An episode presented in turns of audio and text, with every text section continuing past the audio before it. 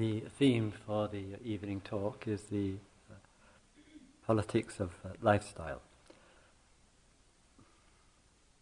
Uh, just in, in the uh, staff dining room uh, uh, a little while ago, uh, just hearing a few lines about the current um, presidential elections that are taking place in this uh, country, and understood uh, rightly at one of the uh, at the major Democratic Convention, the uh, presidential, presidential candidate, Mister Gore, was uh, speaking.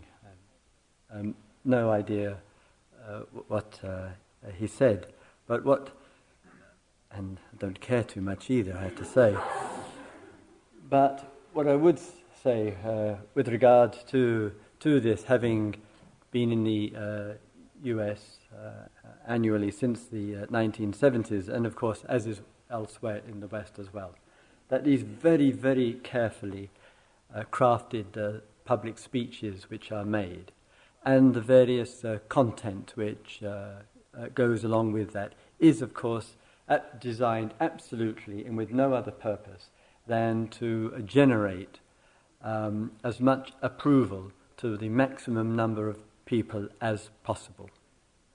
That is the primary single motivation which uh, accompanies that, because we work on a majority uh, uh, system of uh, government.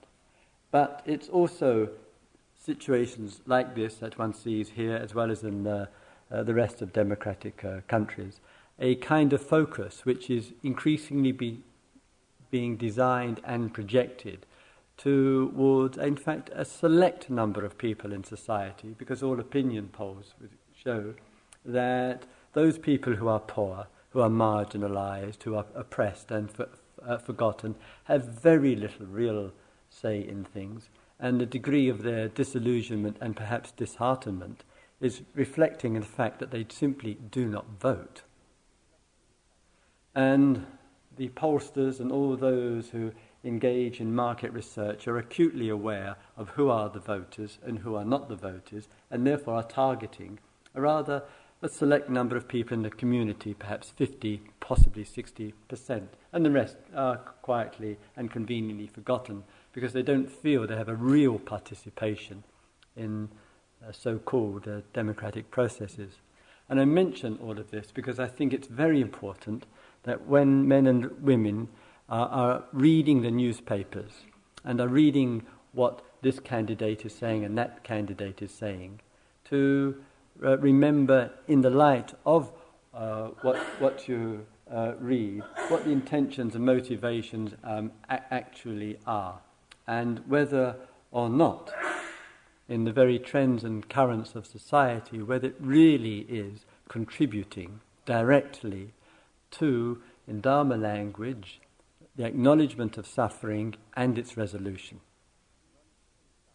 Because that's all that the Dharma is concerned with, because human beings are concerned with the arising of suffering in life and the consequences and the resolution uh, of, of that.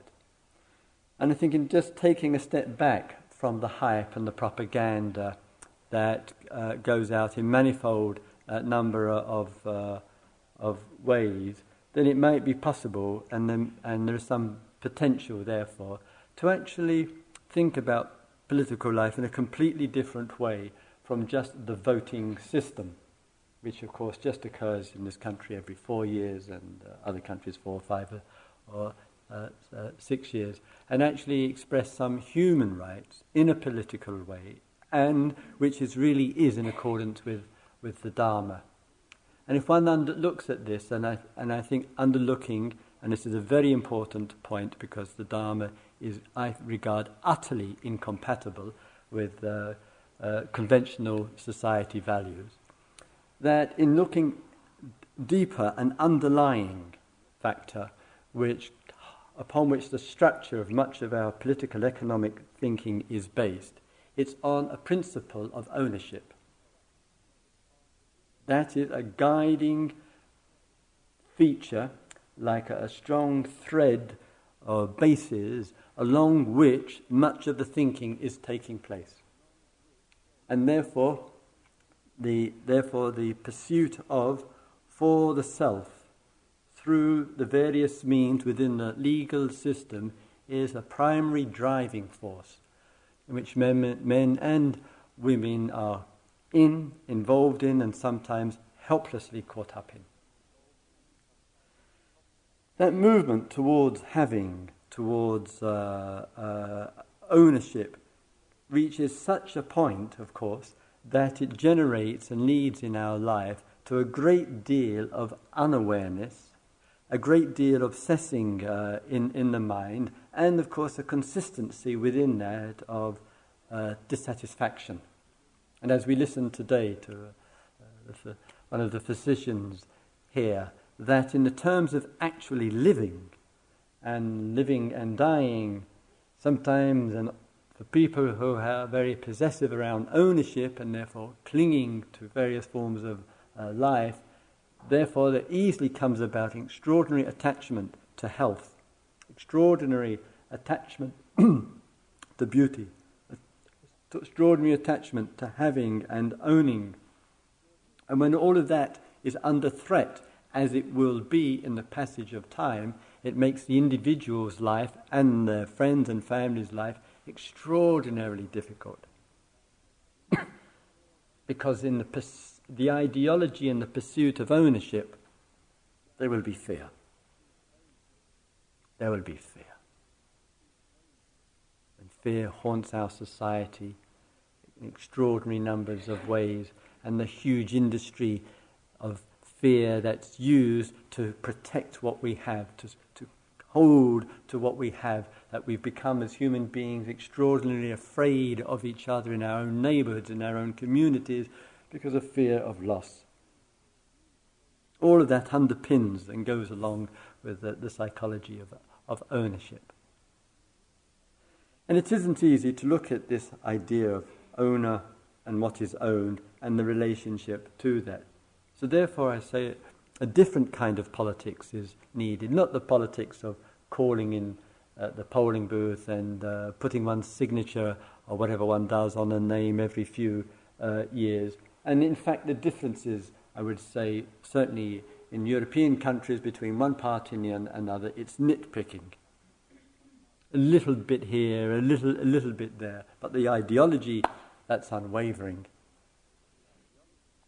And in that we may say, look, may say, what is the politics of lifestyle? What would I need to do from some kind of perspective of of life which is really respectful to existence, to the maximum way that we can, can be?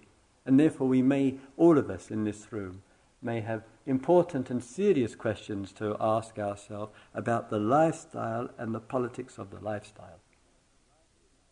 In, in that, may have to begin with uh, with what we have already.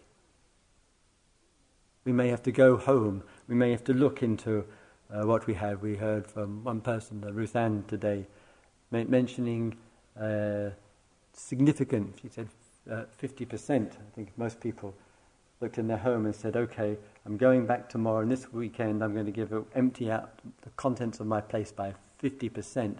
I think most of us, including me, would take a bit of a deep gulp to uh, there. But maybe, in looking there, we can we can really say, look at what what we have. And I know some people live extremely uh, modestly uh, here, and some certainly don't. That in looking back to our particular uh, situation, maybe in the looking at that, the relationship to what we have already needs to be attended to. Less of this idea of what I don't have and what I would like to have and what I need to go and make money to get, and actually look at what one has already and perhaps start an important and fresh relationship with what we have already.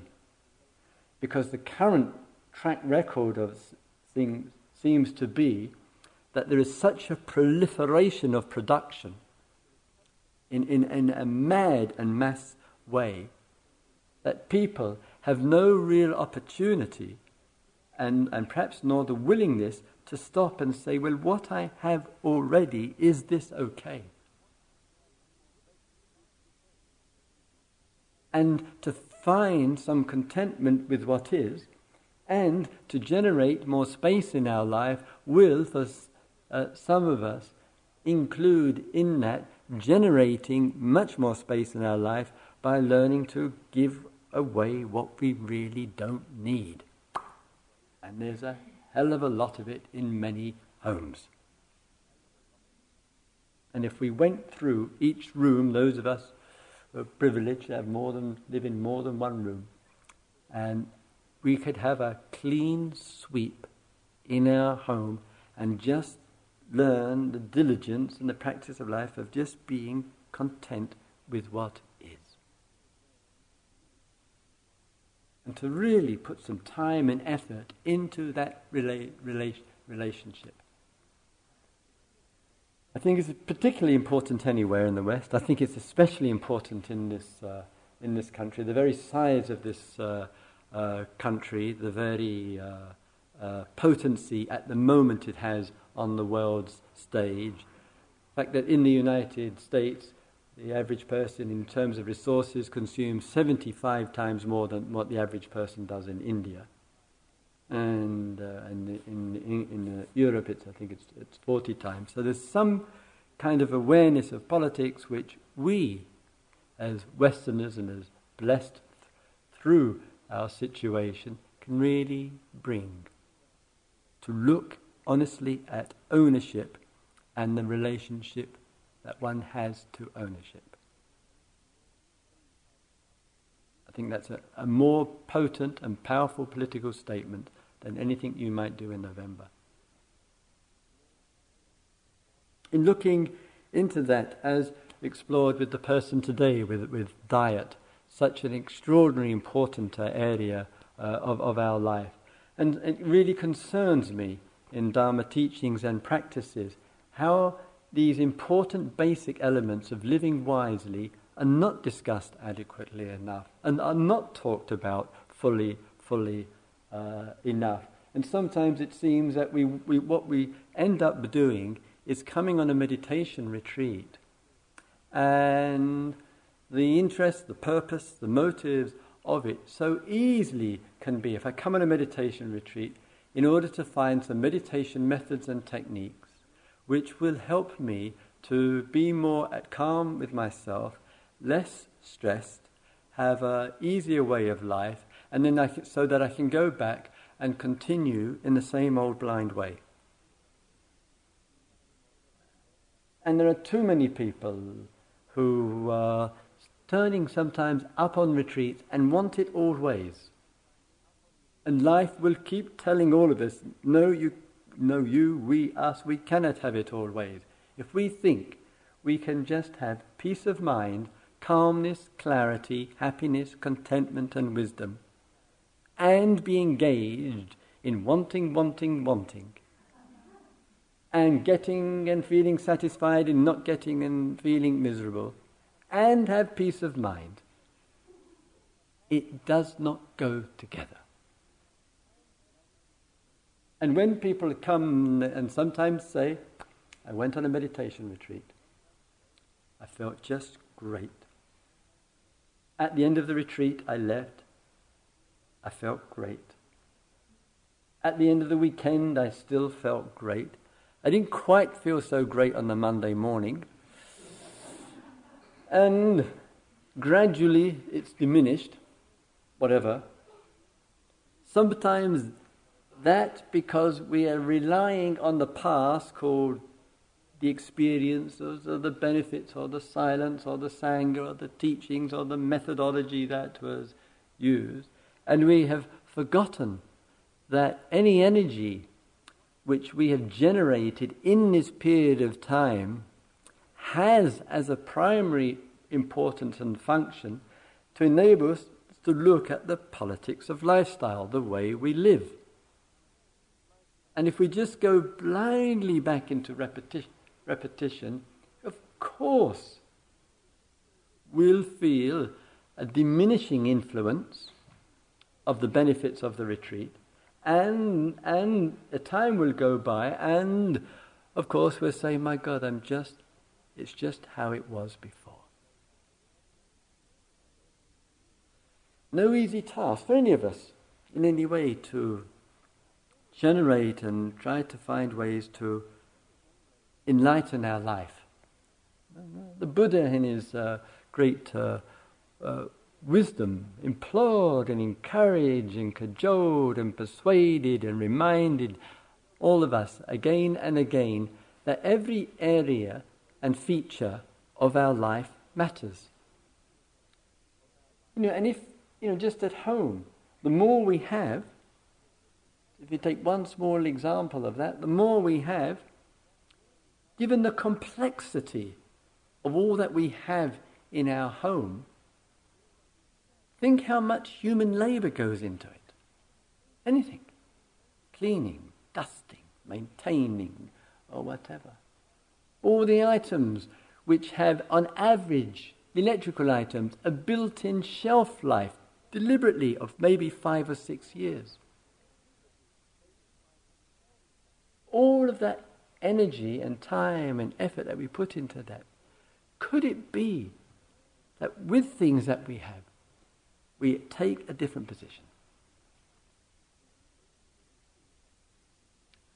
Could it be when we say to ourselves, and when we find ourselves infatuated with all these time-saving gadgets that we've accumulated for everything in the home, everything in the uh, here.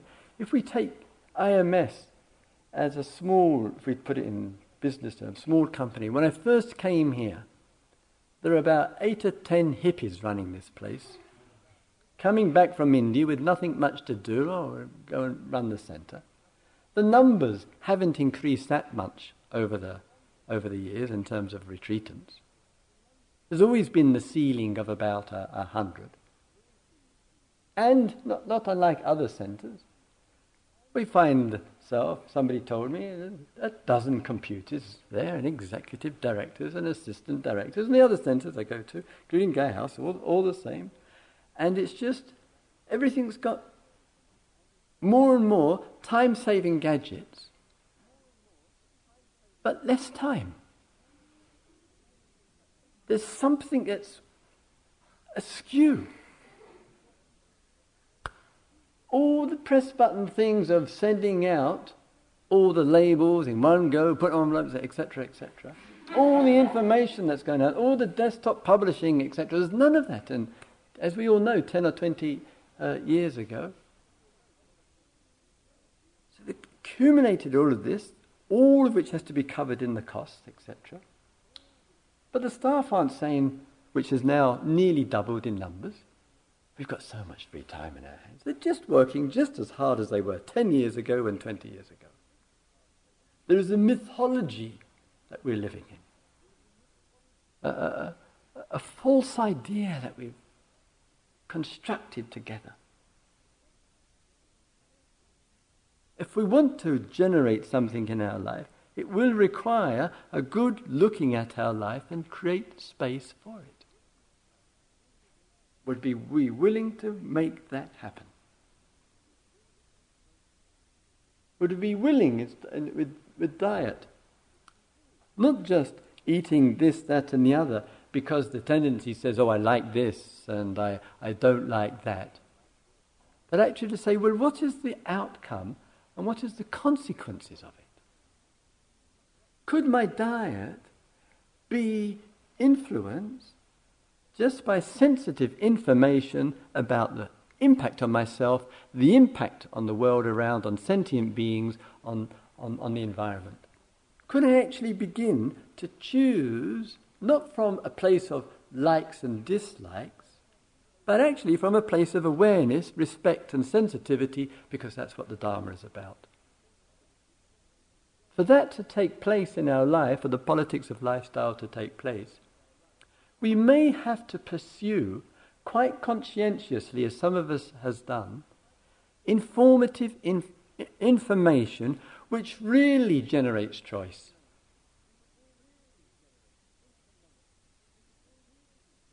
And I think that kind of awareness and, and sensitivity will bring, as it were, something deep out, out of us, because we'll say yes to this and no to that, but we're not coming from a conditioned mind.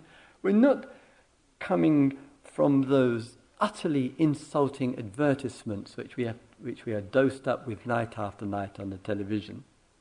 We're actually coming from a place, one's given some reflection to this, one's brought some awareness to this, one has taken some careful action to be well in, informed, and from that one is giving support to organic life, which is called the physical body, to organic life, which is called land, water and air.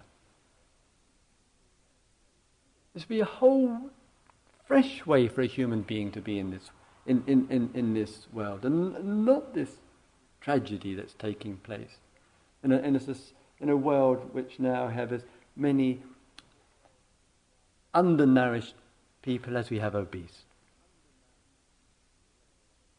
Something is deeply missing in, inside of human beings, in the heart life, in the emotional life, in the connectedness life. And I think all of us, all of us in this room, without any exception, can really make a significant difference.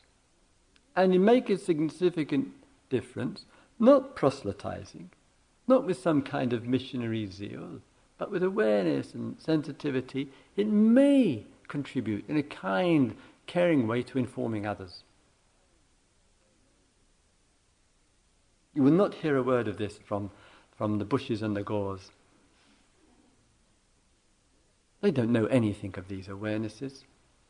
They live in another another world of, of making and producing and getting and, and, and, and gaining. They, they live in a world of the pursuit of self-interest, of maintaining maintaining power.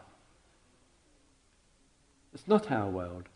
Our world has depth to it, it has care. It, it, it, it's another way of being in this existence. And we cannot look to these people for that which really matters to the earth and its people. It will come from us and us alone. When we look, sometimes just areas of of of, uh, of um, what we wear and our relationship to, to clothes, and not to underestimate the extraordinary grip that that particular industry has over us. Not only in terms of fashion and endlessly having to buy to keep up with something new, but also the kind of materials that we use. To be well informed, why natural fibres and cottons, why that and wool, why that's worth giving attention to, why why other kinds of materials are worth being well informed about. What are the consequences to our environment, et cetera. To know about these things. Some of you are very privileged. You've, you've earned money. You've benefited from this so-called economic boon, which has um, privileged some people and uh, marginalised and made others in the world even poorer than what they are there. And some people here have inherited money from your parents or grandparents and friends, or you expect to come into that money in the not too distant future, uh, et cetera. But if you don't know what's happening to your money, then one's part of the problem and not part of the cure. If one's thinking in terms of money, you may say, well, I'm not a day trader, I'm not we- wheeling and dealing in that gro- gross and vulgar way. But if one's just looking out for the best investments and what's going to give the biggest return, what does that show about awareness? What does that show about us, about being informed and, and, and, and knowing? And it isn't an easy thing in life for those who have those kind of privileges to say there's something matters far more than just accumulating more numbers on on the, on, on my investments or whatever. What about really making real decisions which show some spirit for us of renunciation or letting go or making real changes, and really saying to oneself, if I really am aware and a really caring and conscious human being, to the most that I can, I will make my investments ethical. There are enough services, enough good people around and enough ad- advisors, and I'm just aware that there are limitations in, in those kind of ethical investments as well. I'm reasonably well informed on these things. But nevertheless, it's a shift. And it's a, and it's a shift which matters. It's a shift away from money on money going into the tobacco industry and into the defence industry and to the uh, oil industry and the pollution industries, et cetera, and saying, I really want to know what is happening to this money which my I've earned, or my parents or grandparents or others have kindly and generously passed on to me. Therefore, I want to make sure that it's being used wisely. And that's going to mean, for some, who already have too much money anyway, that their returns won't be so big. It's no easy thing to, when one's in Dharma world and and, to, and living wisely and compassionately and really walking our talk as best we can, because this then really starts challenging every area of our existence. It, it's, it really is a tough one. It makes us feel uncomfortable hearing it. But the other way ain't working. The people in sub-Saharan Africa are just slowly being written off. The people of the United States in overseas aid give a grand total per year, per person, to, to the poorest of the world of twenty-seven dollars. That's what your government offers from your taxes per year. So unless you and I actually take a step back from our normal everyday mind, what I'm saying, and uh, Sharda and uh, Mark over the days, and actually see the nature of the conditioned self, and, and actually take the have the courage and dare. It's a great challenge, but a wonderful one. Say, I'm going to step outside of it. I'm actually going to listen as much as I can, it isn't easy, to another way. And if I'm going to find ways with my home and with my uh, diet and with my lifestyle and with the renunciation of luxury goods and looking to my money, and something about doing that, though it sounds a little bit of the of the hard road. But people who do it, and I know already a number of you have done this uh, already and are putting these principles into practice, the people who actually do it actually generate something else. It kind of feels like one's bringing something deep out of one's being, something good and, and genuine sense of goodness out of one's uh, existence. And though it's hard, but there's something freeing through not being so much into a clinging, holding, wanting, self-interested world. And if a movement can start, and already it has in various uh, ways of men and women really committed to, to this and really making this a real priority in the life. And if we're happy, and we're not doing it because we feel very guilty, not doing it because we, we, we, we, we're, we're ridden with remorse about what's happened in the past. And it's generating greater inner space, and we're feeling freer, and we're feeling happier. It's an extraordinary powerful political, social uh, and communal message to be putting out. The happiness that goes along with the freeing up of our life and the willingness to take risks, that generates itself. That has more power to it than the kind of renunciates who have this kind of uh, grim look, all life is suffering, and carry that around, and nothing's worth clinging to, and a kind of depressed view of existence. Actually, less ownership and less pursuit of it actually may seem, gosh, this could create greater insecurity, but maybe it might create something else.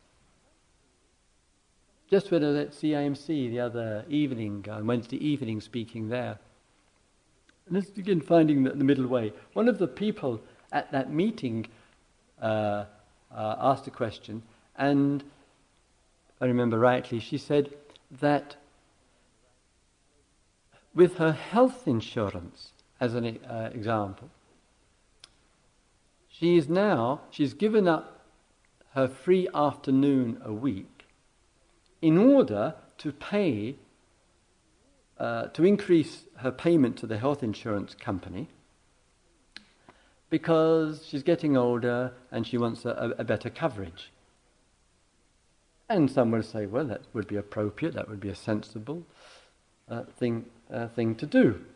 But my question and concern was, in, and this is where people make these difficult decisions, in giving up her afternoon and her free time for that, that extra amount of workload in the office could create more pressure, could create more stress, and then she ends up needing to use it because she's paid for that which is going to make her contribute to making her unwell.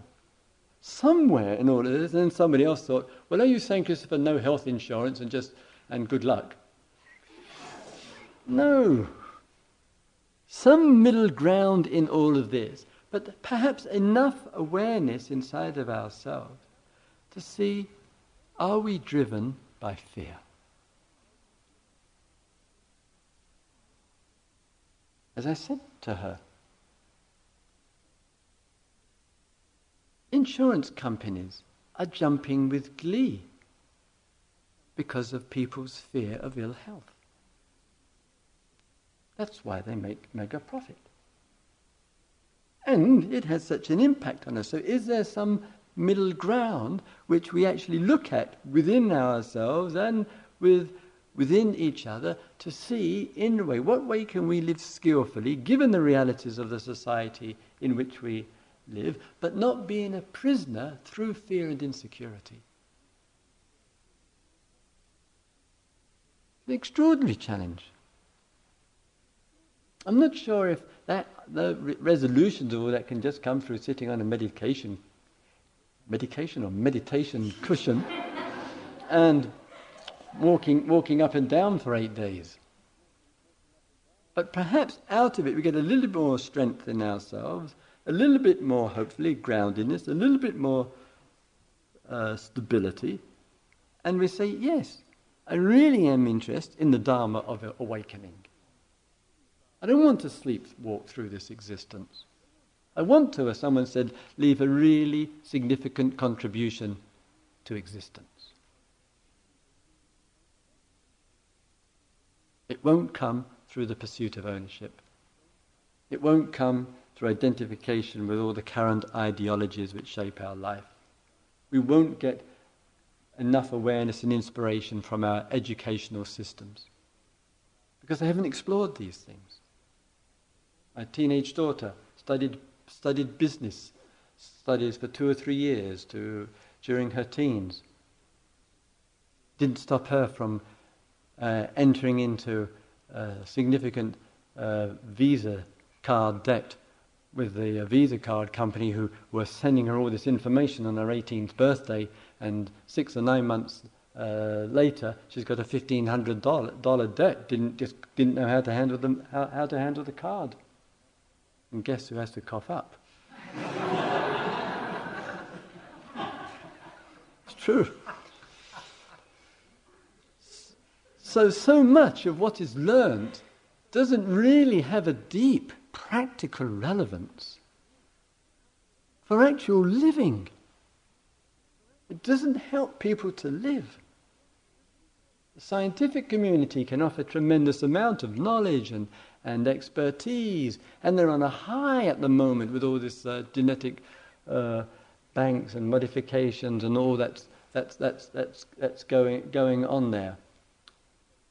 And we may wonder and may feel some extraordinariness at what they're able, able to do with, with all of this research. But it isn't helping human beings to live wisely. And living wisely, when it all comes down to it, is what really counts. So we've got to use, the Buddha's term here, clear discrimination of mind, and to say, well, what really is valuable? what really is superficial in my life, what really isn't significant I can learn to do without, and where can I really put my attention? How would that show in love for each other?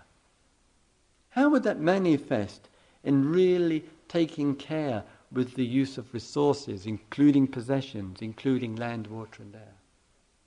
How would it show itself in digging deep to bring out beautiful expressions of creativity in one's life?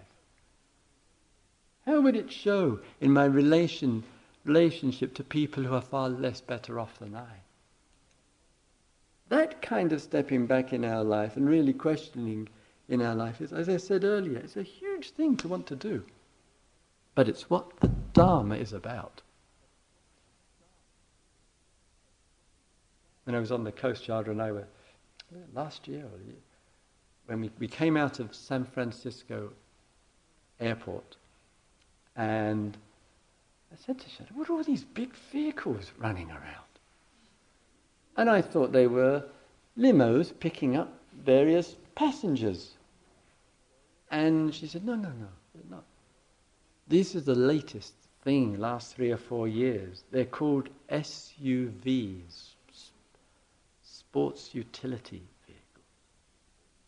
And there's so many of them on the on the right. We've got them over here as as well. So I invited to give the evening talk at uh, Spirit Rock, the sister centre. And through the good uh, influences of uh, the teachers there and the wonderful service, many people come on a, a Monday evening. Some three hundred people may come, four hundred there. So, before going in to give the evening talk, I had a little wander around the car park. Just to take little notice of what the Dharma wallahs were driving to the evening talking. And there was quite a few of these S U Vs there.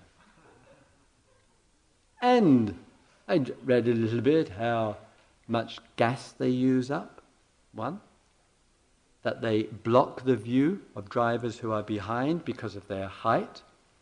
They're not especially safe. sixty minutes did a T V program on them because they tilt uh, uh, over. They're expensive.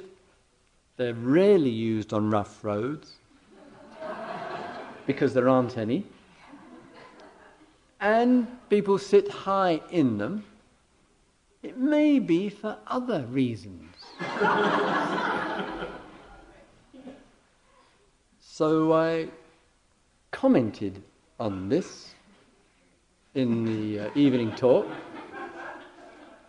And I said, I've been hearing from S U V, about these S U Vs, and I understand that they are called S U Vs because they are simply useless vehicles.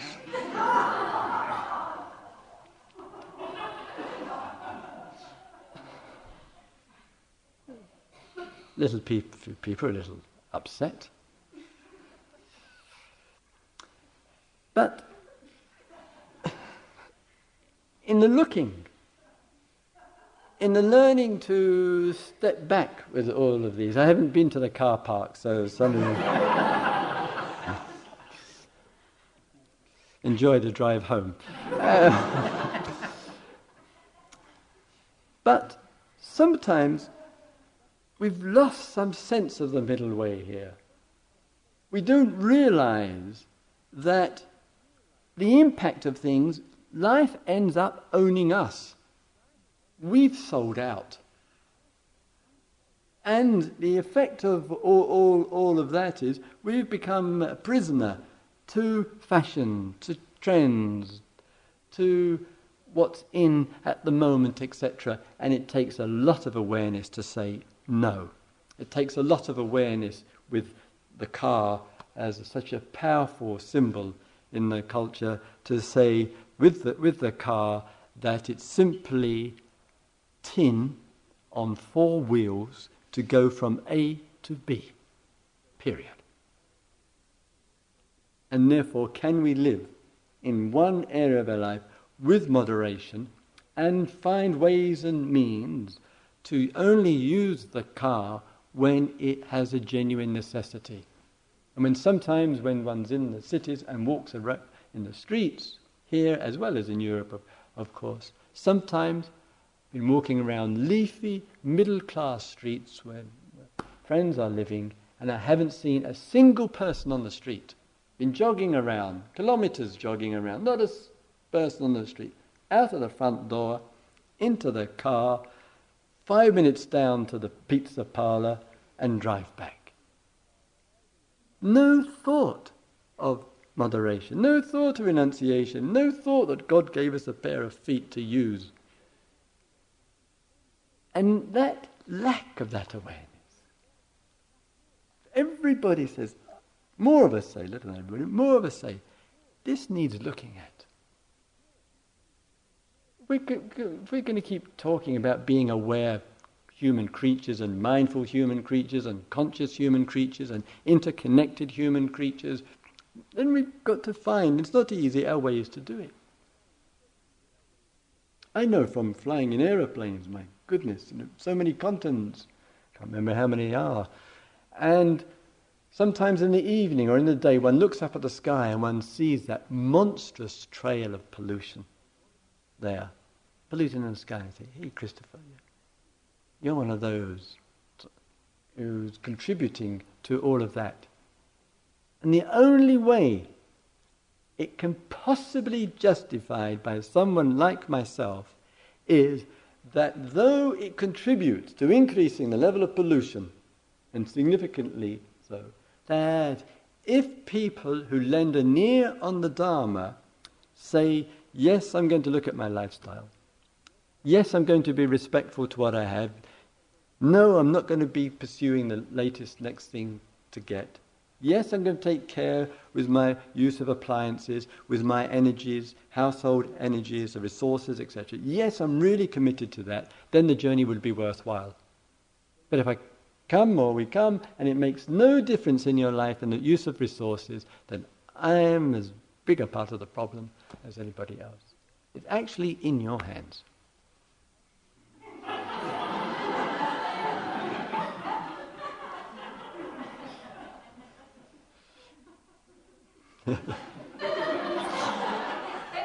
I think it's called guilt tripping.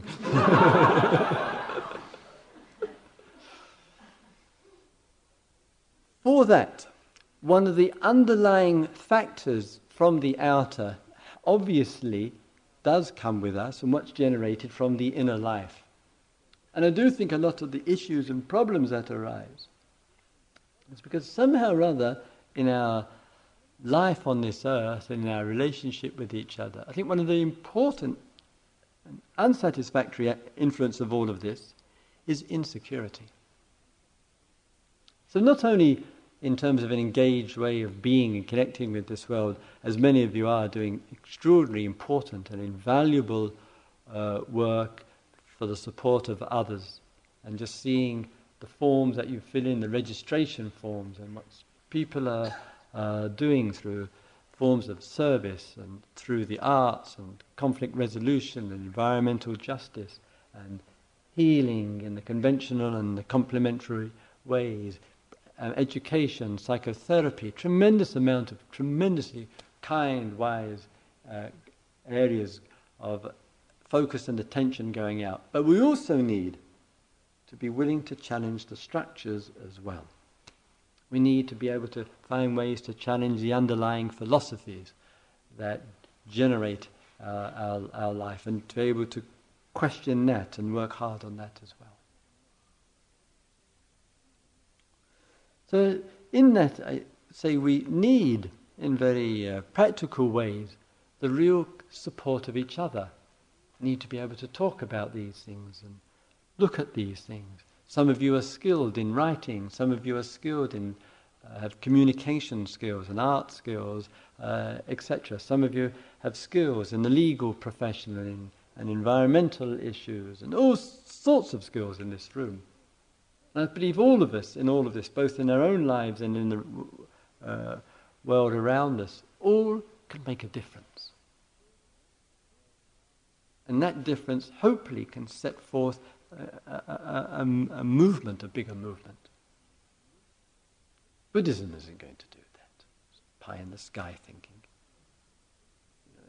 New Age thinking isn't going to do to do that. Environmentalists aren't going to do that. Ralph Nader isn't going to do uh, and do that. And as far as Bush and Gore, the height of wishful thinking. So it'll come. It will come from grassroots. It will come from uh, ourselves. Some people feel so imprisoned in their circumstances. Sometimes some have to make a step for a period of time, as you've done today here. Some step out of the situation, and therefore it might be going on retreat, it might be going into the nature, not just to have a good time in the nature, important and as wonderful as that, but say, and make some space to see what, in practical terms, I can challenge my life, I can take risks, I can learn to do without, without going to extremes, and to see what that releases from me. And I think all of this is a contribution in our life to finding an experience in our life, what awakening to life is about. If we don't do it, then I think the suffering will increase systematically, gradually, at every level. Right from climate change, to wars.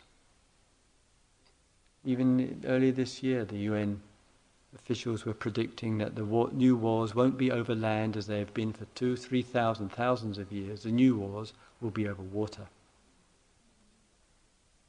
It will take to go from the larger situation to suffering in communal and international, et cetera, et cetera.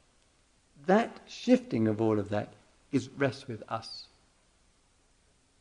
We start taking these things seriously. We start putting our heart into it. We feel the vigour and the challenge of it. That will generate something far and wide. Because we not only have to show our own culture that there is a genuinely post-consumer culture which is available, we also have to have to support and show those people in other, other nations that we've gone beyond the mediocrity of consuming, consuming, consuming.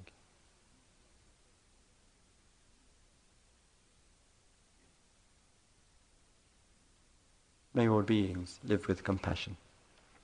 May all beings bring deep awareness to daily life. May all beings live with wisdom.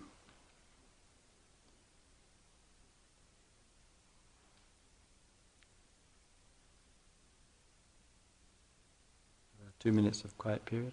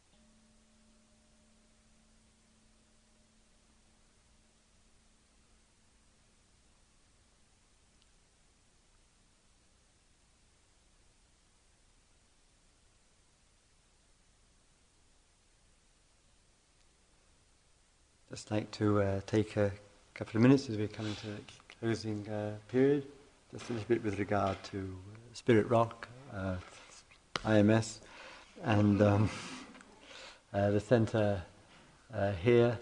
And some of you know, coming uh, regularly uh, over the years, and, and the, the very kindnesses that were expressed, in fact, today with uh, during the go-around, the tremendous love and support and work that goes into uh, the facility uh, here. And uh, the staff work extraordinarily uh, hard and are really are the background pillars of support for uh, each and uh, every one of us. And there's a significant uh, volunteer s- staff. What's the one, do you know the number? Yes. And so uh, something around about twenty staff who are here, and I think probably fourteen or fifteen or Maybe maybe more a volunteer staff. What's the, the stipend these days? one hundred fifty. Yeah. So as you heard, the stipend's very, very modest, of one hundred fifty dollars uh, a month, which is um, five dollars a day. And put in a tremendous amount of work. And the very fact of the staff doing all this voluntary work for us all does help and make a real contribution to keeping the daily rate here as uh, low as possible, and and has to bear in mind with the overall running costs uh, of the facility, H- huge amount of expenses in running these uh, facilities, and constantly needing to modernise and uh, uh, renovate and update through the sheer amount of use that's taken place uh, here as buildings uh, age, and the daily rate, and also the donations which some of you and others have given to the centre in a very real and practical way help to run uh, and keep I M S going. And I M S, certainly in the Dharma world and uh, teaching from uh, the uh, East and all the traditions, I M S has an extraordinary high reputation uh, everywhere for the firmness and dedication of the teachings, to the seriousness of the practices that are taking place here every day of the year, and it's regarded internationally as one of the most important um, meditation centres on the planet, and it's a real powerhouse of, of, of, of a place. And many times wherever I go, people uh, ask me about uh, I M S and uh, the facilities here, and that's a real credit to everybody who has a connection uh, with the centre. At the end of the retreat, what takes place is that a box is placed at the uh, uh, ledge on, beneath the notice board, and in that it's a dana, it's D A N A, donation box, and any help and support that you can uh, give to the uh, staff is very, very much appreciated. Um, five dollars doesn't exactly go a long way, and um, I'm sure that sometimes they must get a bit bored with all this healthy food and want to pop down to the cosy cabin um, nearby for a three-egg omelette or something. And uh, and your uh, contributions to their omelettes are really are really appreciated. But you're, etc., et cetera. So any contributions that you make really do uh, uh, help in uh, many things, to see friends in Boston or whatever it might, uh, might might be. And the staff I know are extremely grateful for all the kindnesses that uh, uh, you give to them, both in uh, word and in, in deed. And with uh, the teachers, Sharda and uh, Mark and uh, I, when we come from the respective places that we come from. So myself from uh, uh, the U K, and uh, Mark, now based in the West Coast at the Spirit Rock Centre, and Sharda uh, just recently recently has moved to uh, uh, Seattle, that the centre covers the travel expenses from the time we leave home to uh, to and, and the return. And in my, my case, uh, because Sharda and I uh, fly tomorrow uh, evening to the uh, other coast, and the uh, travel expenses are, are shared between the two facilities. We don't receive any uh, stipend nor any income at all, and we rely upon your kind uh, generosity and uh, donations, uh, which in that available in that uh, uh, wooden uh, box out there, which looks like a mini coffin, and um, it's true. No. And uh, and with with regard to that, in terms of uh, the retreat uh, here, it's been a real joy to uh, see lots of uh, uh, young uh, uh, people uh, here in uh, teens and in their uh, early early uh, tw- uh, twenties, uh, et cetera, and that nice, you know, lovely spectrum of uh, uh, the ages. I think it's so important. It's uh, important for the present generation, and it's important for the future uh, generations. And I think in many ways, uh, those of us who've been on the Dharma scene for uh, some years, it's I find one of the most uh, lovely and gratifying things to see uh, young men and women who are interested in the Dharma. Uh, I think the challenges that teenagers and people in their twenties have now, I think, are much harder. I think there's much more pressure on them than there was in our generation. And I think it's a real credit to to them how well they manage and cope and work with the things that are going on in the culture and in society, and the pressures upon them at every single uh, level, uh, inwardly and outwardly. And I think love and support there. And I know with regard to that, ob- obviously, uh, with the young people that, uh, and, and others too, who are on a very tight financial budget, please, with the dana, don't feel pressure to have to, to have to give. Others will be leaving their American Express card in the box. Well, not quite, perhaps, but uh, hint, hint.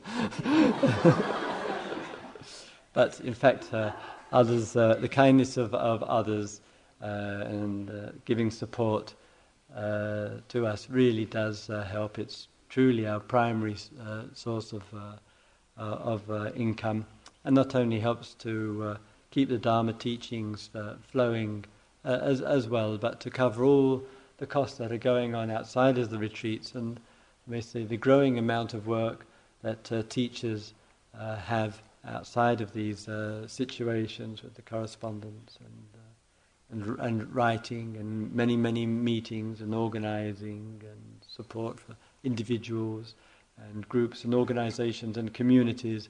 And Uh, that work is very much supported by through the from the retreats and the, the dana, the donations that come in for a retreat. So uh, we're very, very grateful and very, very appreciative for your kindness and support for us with regard to that, and that's certainly uh, appreciated, obviously, equally by the other teachers who come to I M S and the other centres. So at this time now it's uh, eight thirty-five.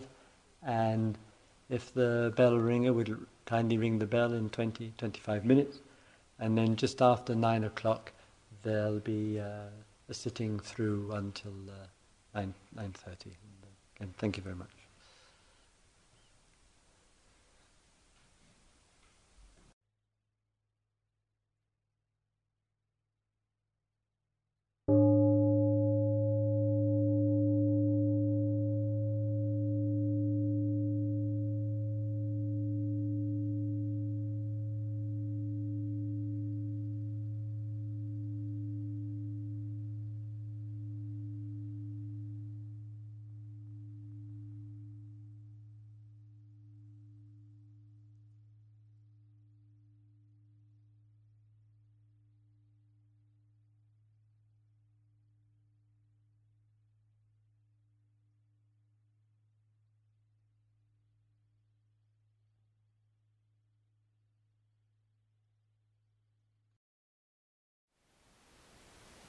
Thank you for listening. To learn how you can support the teachers and Dharma Seed, please visit dharmaseed dot org slash donate.